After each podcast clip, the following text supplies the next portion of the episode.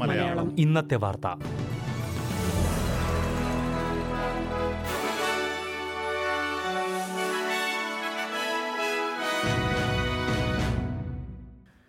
നമസ്കാരം. ഇന്ന് രണ്ടായിരത്തി ഇരുപത്തിരണ്ട് സെപ്റ്റംബർ ഏഴ് ബുധനാഴ്ച. എസ് ബി എസ് മലയാളം ഇന്നത്തെ വാർത്ത. വായിക്കുന്നത് ജോജോ ജോസഫ്. ഓസ്ട്രേലിയയിലേക്ക് മാംസോൽപ്പന്നങ്ങൾ കൊണ്ടുവരുന്നത് ഫെഡറൽ സർക്കാർ നിയമവിരുദ്ധമാക്കി. കുളമ്പ് രോഗം റിപ്പോർട്ട് ചെയ്തിട്ടുള്ള എഴുപതിലധികം രാജ്യങ്ങളിൽ നിന്ന് മാംസവും മറ്റുൽപ്പന്നങ്ങളും കൊണ്ടുവരുന്നതിനാണ് നിയന്ത്രണം ഏർപ്പെടുത്തിയത്. സംസ്കരിച്ച സോസേജുകൾ പാകം ചെയ്ത ഭക്ഷണ സാധനങ്ങൾ മറ്റു തരത്തിലുള്ള മാംസോൽപ്പന്നങ്ങൾ തുടങ്ങിയവയ്ക്കെല്ലാം നിയന്ത്രണമുണ്ട്. രാജ്യത്ത് F M D virus report ചെയ്തിട്ടില്ലെങ്കിലും foot and mouth ഡിസീസിനെതിരെ ഓസ്ട്രേലിയ അതിർത്തികളിൽ കടുത്ത പ്രതിരോധം തുടരുകയാണ്. വൈറസ് രാജ്യത്തെത്തിയാൽ അടുത്ത പത്തു വർഷത്തിനുള്ളിൽ ഓസ്ട്രേലിയൻ സമ്പദ് വ്യവസ്ഥയ്ക്ക് എൺപത് ബില്യൺ ഡോളറിലധികം നഷ്ടമുണ്ടാകുമെന്നാണ് റിപ്പോർട്ടുകൾ. ഓസ്ട്രേലിയൻ സമ്പദ് വ്യവസ്ഥയിൽ പൂജ്യം ദശാംശം ഒൻപത് ശതമാനത്തിന്റെ വളർച്ച രേഖപ്പെടുത്തി. ജൂണിൽ അവസാനിച്ച പാദത്തിലെ കണക്കുകളാണ് പുറത്തുവന്നത്. രാജ്യത്തിന്റെ സമ്പദ് വ്യവസ്ഥയിൽ ഈ വർഷം മൂന്ന് ദശാംശം ആറ് ശതമാനത്തിന്റെ വർധനവുണ്ടായതായും ഓസ്ട്രേലിയൻ ബ്യൂറോ ഓഫ് സ്റ്റാറ്റിസ്റ്റിക്സിന്റെ റിപ്പോർട്ടിൽ പറയുന്നു. മഹാമാരി ഉണ്ടാക്കിയ പ്രതിസന്ധിയിൽ നിന്നും രാജ്യം കരകയറുന്നുണ്ടെന്നാണ് റിപ്പോർട്ടുകൾ സൂചിപ്പിക്കുന്നതെന്ന് ഫെഡറൽ ട്രഷറർ ജിം ചാൽമേഴ്സ് പറഞ്ഞു. എന്നാൽ വൈദഗ്ധ്യമുള്ള തൊഴിലാളികളുടെ അഭാവവും വേതനത്തിലെ കുറവും സമ്പദ്വ്യവസ്ഥയെ പിന്നോട്ടടിക്കുന്നുണ്ടെന്നും ട്രഷറർ ചൂണ്ടിക്കാട്ടി. ഫാർമസ്യൂട്ടിക്കൽ ബെനഫിറ്റ് സ്കീമിൽ ഉൾപ്പെട്ട മരുന്നുകളുടെ വില വീണ്ടും കുറയുമെന്ന് റിപ്പോർട്ട്.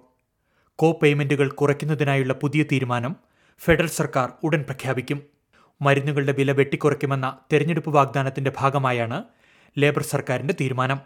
പദ്ധതി നടപ്പിലാകുന്നതോടെ ലക്ഷക്കണക്കിന് ഓസ്ട്രേലിയക്കാരുടെ മരുന്നുവിലയിൽ ഏകദേശം മുപ്പത് ശതമാനത്തിന്റെ കുറവുണ്ടാകുമെന്ന് ഫെഡറൽ ആരോഗ്യമന്ത്രി മാർക്ക് ബട്ട്ലർ പറഞ്ഞു. Reserve bank governor Philip Lowe രാജിവെക്കണമെന്ന ആവശ്യവുമായി സെനറ്റർമാർ രംഗത്ത്. പലിശ നിരക്ക് വർധനവുമായി ബന്ധപ്പെട്ടാണ് ഗവർണറുടെ രാജി ആവശ്യം ഉയരുന്നത്. രണ്ടായിരത്തി ഇരുപത്തിനാല് വരെ രാജ്യത്തെ പലിശ നിരക്കിൽ വർധനവുണ്ടാകില്ലെന്നായിരുന്നു നേരത്തെ ഫിലിപ്പ് ലോ പ്രഖ്യാപിച്ചിരുന്നത്. എന്നാൽ തുടർച്ചയായ അഞ്ചാം മാസവും രാജ്യത്ത് പലിശ നിരക്ക് വർദ്ധിക്കുകയാണ് ആർ ബി ഐ ഗവർണർ ഓസ്ട്രേലിയക്കാരെ തെറ്റിദ്ധരിപ്പിക്കുകയും നിരവധി ആളുകളെ വൻതോതിൽ വായ്പയെടുക്കാൻ പ്രേരിപ്പിക്കുകയും ചെയ്തതായി ഗ്രീൻ സെനറ്റർ നിക് മഖീം ചൂണ്ടിക്കാട്ടി. ആദ്യ തവണ പലിശ നിരക്ക് ഉയർത്തിയപ്പോൾ തന്നെ ഫിലിപ്പ് രോവ് രാജിവെക്കണമായിരുന്നുവെന്ന് ലിബറൽ നാഷണൽ സെനറ്റർ മാറ്റ് കാനും ക്ഷമിക്കണം മാറ്റ് കാനവനും അഭിപ്രായപ്പെട്ടു. ന്യൂ സൗത്ത് വെയിൽസിലെ പിക്ടണ് സമീപത്തുള്ള ബെക്സ്റ്റണിലുണ്ടായ വാഹനാപകടത്തിൽ അഞ്ചു പേർ കൊല്ലപ്പെട്ടു. ചൊവ്വാഴ്ച രാത്രിയായിരുന്നു അപകടം. കൗമാരക്കാരായ ആറുപേർ സഞ്ചരിച്ച വാഹനം മരത്തിലിടിക്കുകയായിരുന്നു. മൂന്ന് കൗമാരക്കാരായ പെൺകുട്ടികളും രണ്ട് ആൺകുട്ടികളുമാണ് മരിച്ചത്.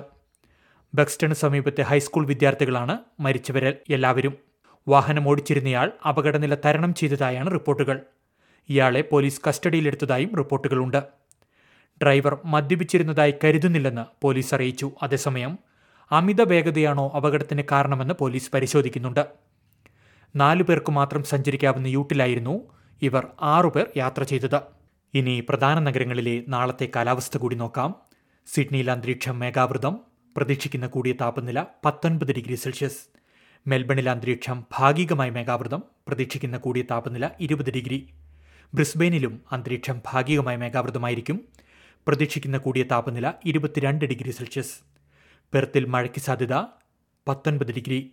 അഡ്ലേഡിൽ മഴ പ്രതീക്ഷിക്കുന്ന കൂടിയ താപനില പത്തൊൻപത് ഡിഗ്രി.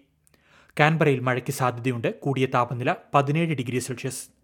ഡാർബിനിൽ തെളിഞ്ഞ കാലാവസ്ഥ പ്രതീക്ഷിക്കുന്ന കൂടിയ താപനില മുപ്പത്തിരണ്ട് ഡിഗ്രി സെൽഷ്യസ്. ഇതോടെ എസ് ബി എസ് മലയാളം ഇന്നത്തെ വാർത്ത ഇവിടെ അവസാനിക്കുന്നു.